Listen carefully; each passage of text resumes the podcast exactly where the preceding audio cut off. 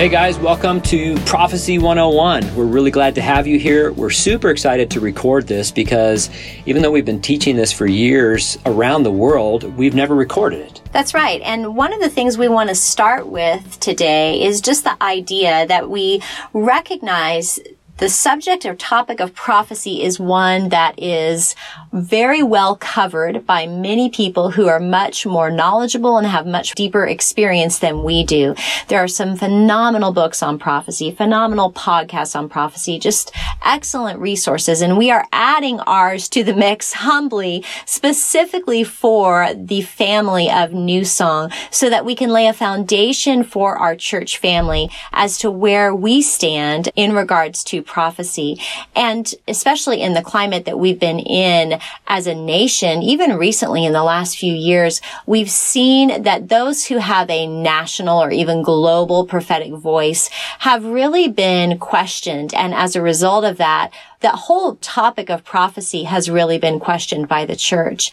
And we want to lay a healthy foundation, not shying away from prophecy, but placing a foundation into the core of New Song so that we can embrace prophecy, walk in prophecy in a healthy and thriving way, and understand it to the best possible measure that we're able so that we can employ this gift that the Lord has given us and not feel like it's an untouchable topic. Yeah, that's right. And that's why we want to jump into this topic scripturally. And what I want to do is take some time to look at the first letter to the Corinthian church. And I want to point out that Paul wrote this letter not to the leaders of the Corinthian church, not to the men of the Corinthian church, not to the pastor of the Corinthian church. He wrote the letter to the entire church. In fact, scholars will tell us that Paul's intention was that the letter would have been read on a Sunday morning gathering, that the entire church would come around and they'd say, Paul sent us a letter, and they would open up the letter and read the whole thing in one sitting. And this is a very long letter, as you all know. So what I want you to keep in mind as we share these scriptures is that this is written to the entire body. So let's jump in. 1 Corinthians chapter 12. This chapter has been Paul discussing spiritual gifts. And he wraps up chapter 12 with a final thought about the spiritual gifts and then interrupts himself, as Paul often does, on the topic of love. He goes into what we've come to call the love chapter, 1 Corinthians chapter 13, which is actually kind of a gigantic parenthetical statement because he's been talking about spiritual gifts and then he says, by the way, there's something much more important, and that's love. And then he comes out of chapter 13 back into his topic of spiritual gifts. So let's start with chapter 12, verse 31. Paul says, but eagerly desire the greater gifts. And now I will show you a way that is beyond comparison. So he's about to launch into this topic on love. And now fast forward to 1 Corinthians chapter 14. We've finished this topic on love. Verse 1. Paul gets back to spiritual gifts and he says, earnestly pursue love and eagerly desire spiritual gifts, especially the gift of prophecy. 1 Corinthians 14:3 look a couple verses ahead. But the one who prophesies speaks to people for their strengthening, encouragement, and comfort.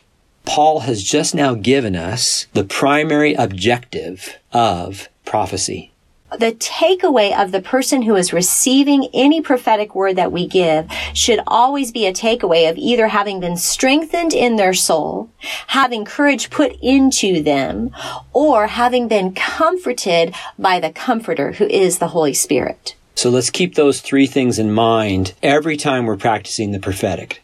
And then Paul says at the end of the chapter, 1 Corinthians 14, 39, so, my brothers and sisters, earnestly desire to prophesy. And here's what I want to point out is that when that verse was being translated into the King's English for the first time, in the entire vocabulary, there wasn't a word that they felt was accurate in depicting everything that is meant in this word, earnestly desire. And so they drew from another powerful, very potent word, but one that usually has a negative connotation, covet Many of you remember from your King James translations that this verse says, covet to prophesy. Well, that's why that word is put in there. It's because it's a very potent word. It's loaded. It means you've got to yearn for it, crave it, have your heart set on it. In other words, you've got to want it really bad.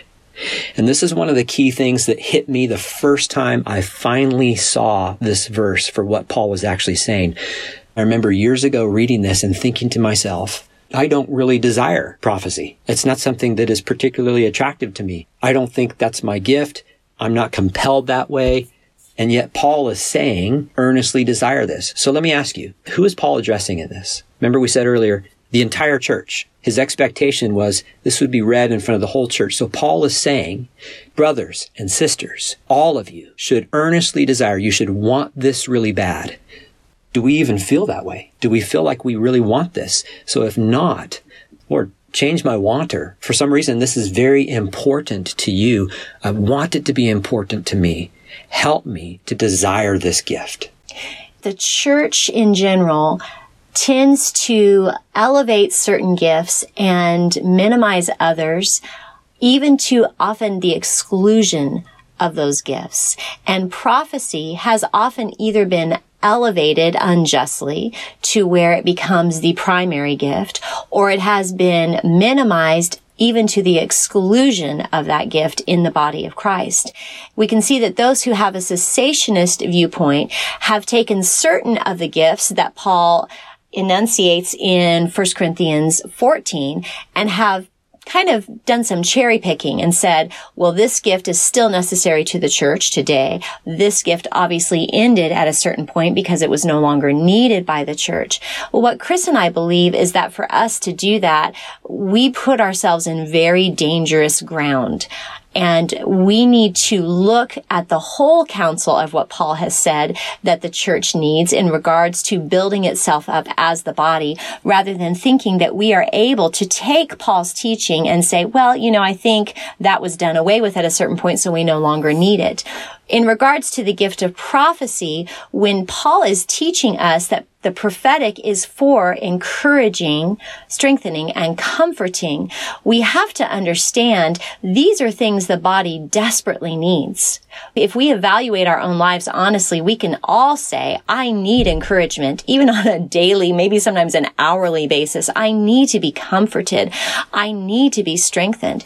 And this is the purpose of prophecy. So we believe that within the church and specifically within New Song churches, the the gift of prophecy is a necessary gift because there is so much misunderstanding about it or lack of education about it. Oftentimes people shy away from it. And that's the reason we want to focus on bringing it into the body in a healthy way to encourage, strengthen, and comfort. Okay, so speaking of misunderstanding, how about this topic of the difference between something called the office of a prophet and prophetic gift? Right. And that's a really important question because Paul does make a differentiation in his wording between the office of a prophet and the gift of prophecy. For example, in Ephesians chapter 4, verses 11 and 12, Paul says, And he gave the apostles, the prophets, the evangelists, and the pastors and teachers to equip the saints for the work of ministry for building up the body of Christ.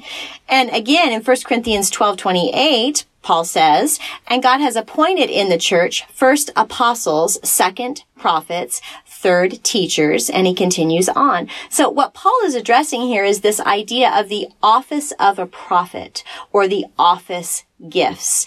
And so we want to understand that the one who walks in the office of a prophet is different from someone in the body of Christ who is practicing the gift of prophecy. Now, what do I mean by that? Why is there a differentiation there? Well, we can see as we study Paul's writings that when Paul talks about those offices that Jesus Christ himself gave as gifts to his bride to build up his church, to establish and root it on the foundation that it needed, that those offices were actually gifts of people to the church. We discussed this actually in some of our foundations podcasts. And one of the first ones that we recorded, we talked about the offices that Christ gave to the church to build the church up. And the office of prophet is one of those five offices. Because of that, a prophet has a much broader scope for ministry than those who are practicing the gift of prophecy. A prophet will have the ability to bring a hard word or a corrective word to an entire body corporately. A prophet may even have an authority to speak to the global church because Jesus has appointed that person to be one who lays a foundation prophetically for the church and builds up the church prophetically. Conversely, the rest of us who do not walk in that office of a prophet that has been anointed by God, has been proven by God, and has been confirmed by God, those of us who are practicing the gift of prophecy through the empowering of the Holy Spirit, we are called to encourage, strengthen, and comfort one another on a very individual one-to-one basis. So one is about the person. The other is about the gift. Exactly. Right? And so what we're talking about here in 1 Corinthians and the purpose of this prophetic teaching, Prophecy 101, is a focus on the gift of prophecy, not the office of a prophet. Exactly. Good. So let's jump in now to the primary ways that we can practice the prophetic one of my favorite topics. In John 10:10, 10, 10, Jesus is speaking about himself being the good shepherd. And he says many beautiful things in this passage, one of which that I have really grabbed onto is, my sheep hear my voice and they follow me. Oftentimes when we teach on the prophetic, the roadblock that we hit with people is they say to us, I just don't hear the voice of God. How can I practice the gift of prophecy to hear something for someone else when I don't even hear the voice of God for myself? Well, if you are a sheep following after Jesus, if you have been born again and you've been sealed by the promised Holy Spirit, you have the Spirit of God living inside of you, Amen. then you are yeah. his sheep and you do hear his voice. That's right. Oftentimes it's simply a matter of honing our hearing, of teaching ourselves to tap into what the Holy Spirit is saying, to tap into the voice of Jesus in ways that we've never experienced before because perhaps we've never been challenged to do so or we've been comfortable in the level of hearing that we've been living in. So I want to encourage you. You do hear the voice of Jesus if you are his child. And what we're going to open up now are different ways that we can actually hear the voice of God. The Lord speaks to us through many different venues. Primarily, he speaks to us through scripture. I think we're all aware of that, that scripture is the primary way that we hear the voice of God speaking to us. In addition to that, we can hear the voice of God through someone else, a word of encouragement that they give us, which would be prophetically. We can hear the voice of God in a song. We can hear him speaking to us through nature. We can see him speaking to us through our children, through our spouse, through friends. There, there are so many different ways that God is speaking to us because the truth of the matter is God is always speaking to his kids. But when it comes to practicing the gift of prophecy, we have learned in our experience that there are three primary ways, three categories of ways that we really hear God's voice in order to give someone a prophetic word. Those three ways are hearing, seeing, and feeling or knowing. So let's open that up a little bit. Hearing would be that individual who the primary way that they believe the Lord is giving them something prophetically is through a voice. Now, I don't mean an audible voice, but I mean they hear in their heart or in their head, in their mind, they hear from the Lord. It might be a phrase, it might be a scripture, it might be a single word, it might be a song, but in their spirit, in their heart, or sometimes in their mind, they actually hear words being spoken. Let's compare that with the second way, which is seeing. So this is the person who the way that they primarily receive a prophetic word from the Lord has nothing to do with hearing. They don't hear anything at all, but there are images, there are pictures, there are scenes or scenarios, there are colors. It's all visual. And so for them, it's seeing. And the last way is that feeling or knowing. And we can also call this a word of knowledge. It's that simple understanding in your gut that something is factual, something is happening, something is about to happen. This has happened to me a few times, and one particular time stands out ministering to a woman who had been in the process of adopting a child for over a year and a half. She had made many trips to that other nation. She'd spent uh, much time with this particular child that she was going to adopt. And she came to church one Sunday and she shared with me the door had closed. It was no longer possible. And she explained all the things that had happened that caused it to become completely undone. And she was, as you can imagine, beside herself. And we prayed together. I didn't know what to tell her. I, I, I couldn't relate at all in any way. I didn't have any words of wisdom, but we began to pray together. And as we prayed, the Holy Spirit gave me an overwhelming supernatural knowing that this was going to happen. And I was able to share with this precious sister and it broke off doubt. It broke off fear, unbelief. It began to actually stir up faith in her heart, in my heart, and we began to rejoice together and bring thanksgiving and praise to the King of Kings. And I think it was within six weeks that little girl was in the States with her adopted mom. And what he wanted to do in that moment was give prophetic knowledge that this was going to happen. Hang on, press in. So let's talk about hearing specifically. This is actually the primary way that I get prophetic words from the Lord.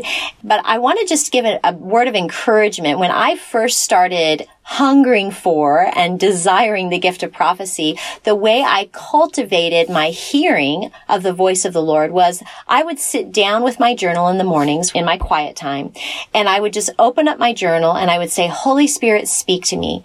Cut out all competing voices, Lord. Let me just hear your voice. And I would sit quietly before the Lord and just meditate on scripture and just wait before him in the peace of his presence.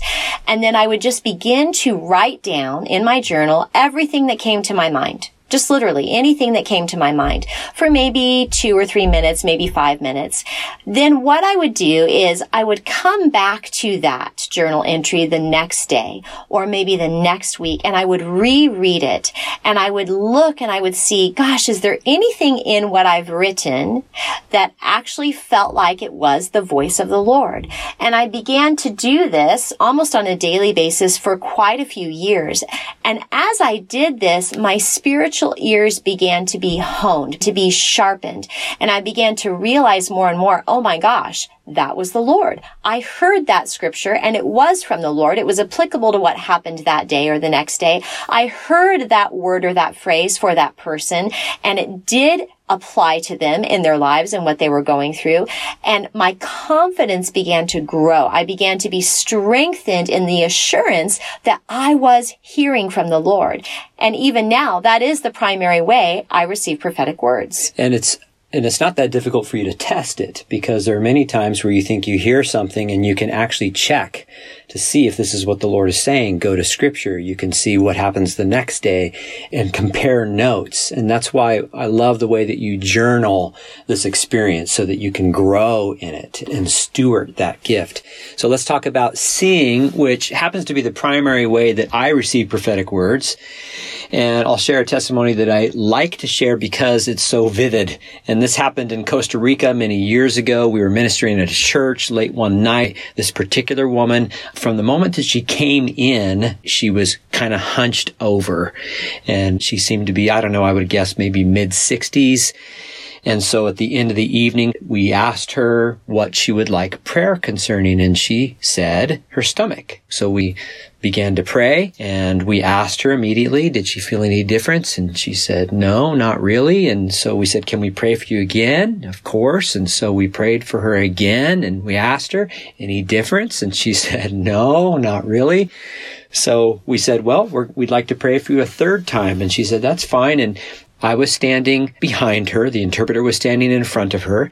And I suddenly saw a picture as I was looking at her of her spine almost like an x-ray and her spine was highlighted and it was crooked. And so I asked her, do you have trouble with your back? And she said, no, not really. Now keep in mind that she's hunched over. so I'm thinking, well, she says she doesn't have any back problems. And we asked her, well, is it okay if we pray for your back? She said, of course. And literally before I could even make contact with her back, the Holy Spirit hit her and she suddenly straightened up completely straight. And she began literally hopping around the church. And I want to point out prophecy opened the door for healing in this case. That's right. She didn't even come in asking for prayer concerning her back. Mm-hmm the Holy Spirit knew that's what was going to happen in that moment. And in his goodness and his faithfulness, he touched her in that moment and he happened to use a prophetic word. So let's move on to talking about the types of prophecy that we might give to someone. Again, generally fall into three categories. There are many different types of prophetic words, but we're going to talk about three primary types. The first would be a word of knowledge, encouragement, or exhortation. And I'm going to land on the word encouragement because it is the most general type of prophetic word that we can get for someone. In other words, this is a word word that we hear from the Lord for someone else's life that simply gives them encouragement in their circumstances, what they're going through in their life, in regards to their hopes, their dreams, those types of things. And it can be very, very simple, as little as one phrase or even one word, or it can be very complex. But the end goal of the Holy Spirit is to leave that person, whether they're a believer or an unbeliever, feeling encouraged. The second type of word that is actually one of my favorite types of prophetic words that the Lord can give is a word of identity or destiny. Now, this kind of prophetic word is actually tied to what I like to call original design.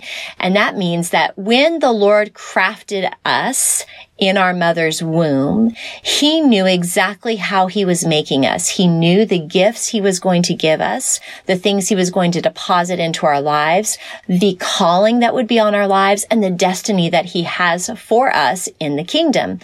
And as we grew up and experienced all kinds of things, what inevitably happened to us, to most people, happens to us, is that those things that God originally put into our lives in our DNA get covered up by hardship, pain, difficulty, words of other people, things that we experience to the extreme that oftentimes the things that the Lord created us to carry are completely even unknown by us ourselves. And so what the Holy Spirit loves to do is he loves to remind people who they were crafted to be, believers and unbelievers alike. So when we're getting a word of identity, the Holy Spirit is wanting to call that person back to who he created them to be. Now, I have a great uh, story in relation to this. It was just such a powerful experience for myself and the team that was with me. We were in Costa Rica and I had a team of teenagers with me and we were practicing the gift of prophecy after church during the ministry time. And this mother brought her son up and asked if we would pray for him to get a word for him. And I said, okay, team, let's ask the Holy Spirit to give us a word of identity for this young man. So we all began to pray and we all began began to listen to the voice of the Holy Spirit. And as we did, I felt the Lord say musician. So I looked up and asked this young man, do you by any chance play an instrument? Are you a musician?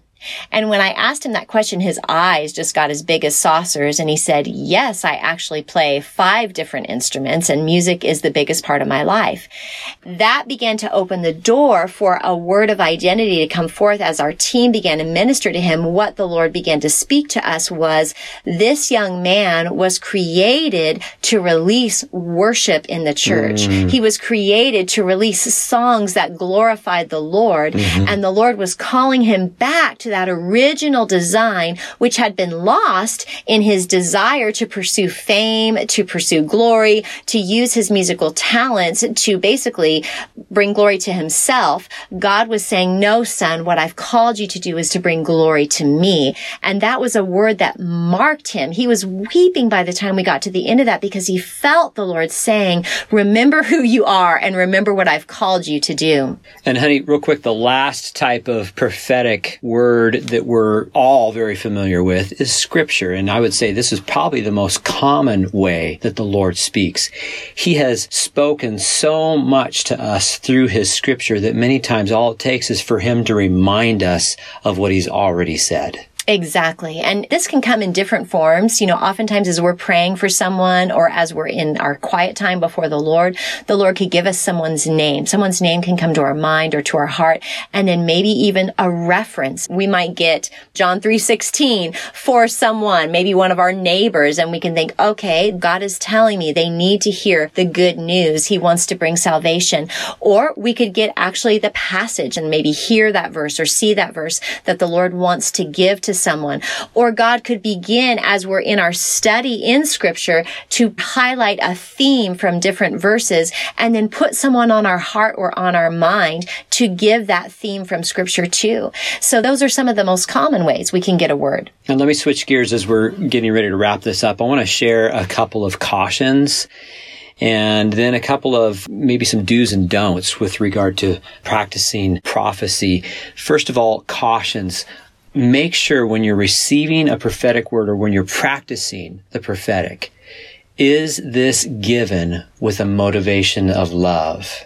Absolutely. That's the primary reason that Paul interrupts himself between 1 Corinthians 12 and 1 Corinthians 14 to have this giant parenthetical statement all about love. That's right. It seems like he's chasing a bunny, but it's actually very intentional. He's inserting it into the spiritual gifts and saying, this matters. It must be done in love. Especially the gift of prophecy. The next thing is, does this agree with scripture? Now that seems kind of obvious, but we have to point this out because you're going to have to self-evaluate here.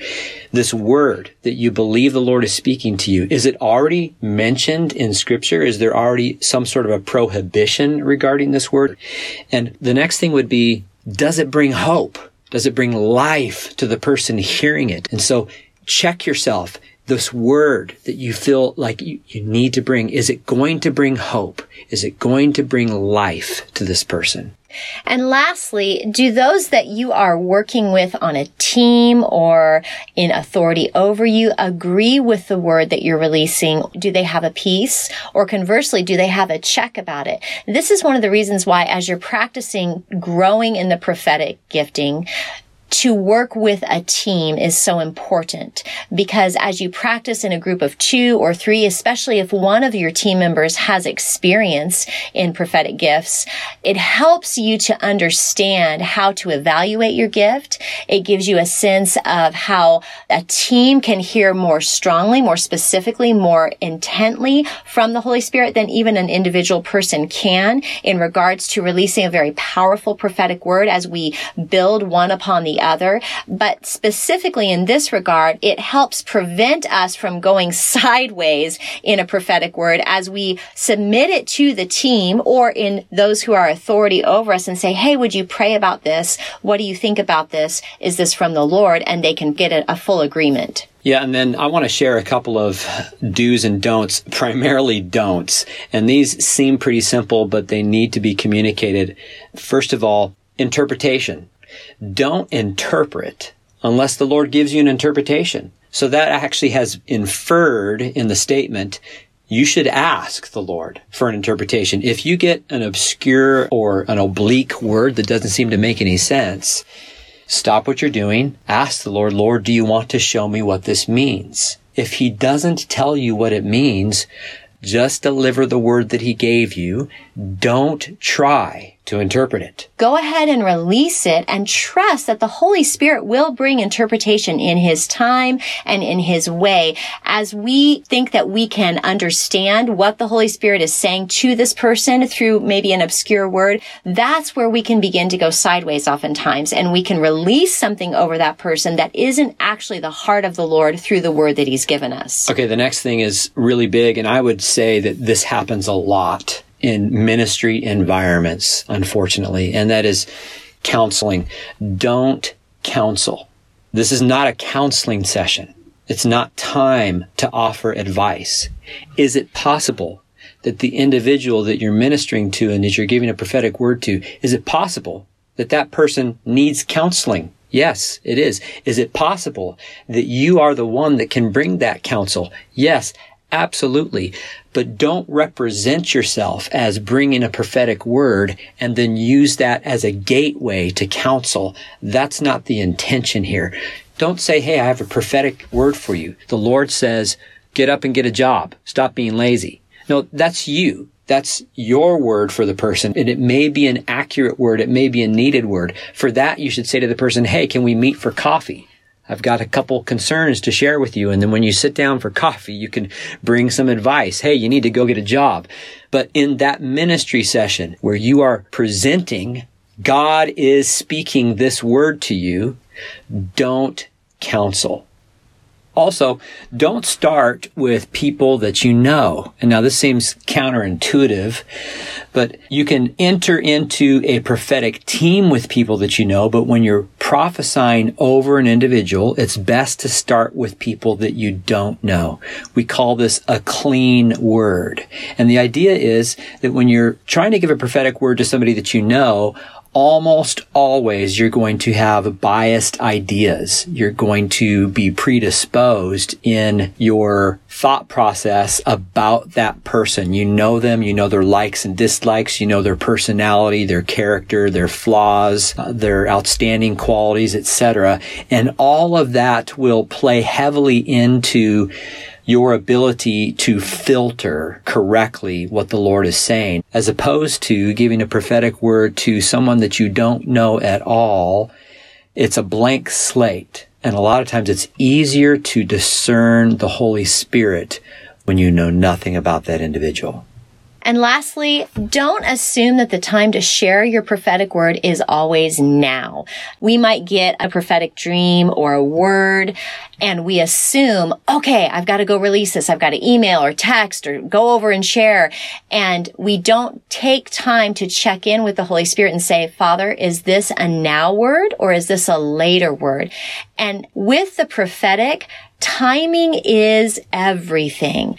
God can often speak a prophetic word to us and we can assume this is a now word and we could even change our whole lives based on that word that we think is a now word when the timing could actually be 5, 10, 20 years down the road. So even in our sharing with someone a prophetic word, we always need to be in the habit of checking in with the Lord and saying, Lord, is this a now word? If not, I'm going to hold on to it and continue to trust that you will show me the time to release it. Hmm. Yeah, I remember many years ago, this would happen to me with prophetic dreams. I would occasionally get a prophetic dream. I'd be very excited. I remember one time calling the individual the very next morning, immediately saying, we need to talk, sharing this intense dream. Oh my gosh, you were on the edge of this volcano and you were falling in and all this stuff was happening. And the person on the other end of the phone was listening, thinking, I cannot relate to anything anything that you're sharing with me. And it was just a total moment for me. And I remember coming away from that thinking, was that not a dream from the Lord? And yet seven, eight months later, circumstances changed in that individual's life. And I remember seeing so clearly, oh, this is the moment. This is the moment where he was supposed to hear that prophetic word ask the Lord. Now, if you're in a ministry setting where you're gathered around somebody specifically praying for a word, you can run it by the team, but it's pretty safe to say that it's a now word. But in general, as you're practicing the prophetic, don't make assumptions. Ask the Lord. I want to conclude with an exhortation to challenge you to practice the prophetic. There's a reason why Paul says, listen to me, entire church, listen to me. You've got to want this gift really badly. There's a reason why he says that.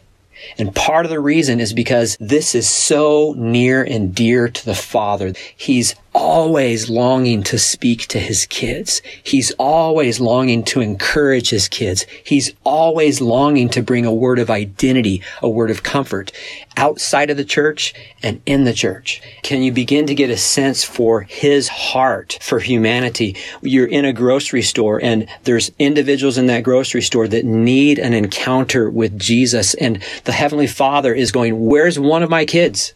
Where are my disciples? Where are my followers that I can say, go speak this word of identity to this grocery store clerk. Go give this word of encouragement to this individual on the street. He's constantly looking for us to be open and listening and responsive because there's such a massive need. All of us are so in need of hearing from the Father. And this is his heart. He wants to speak to us. So, thank you for joining us for the basics of what it looks like to release God's word to somebody that you love.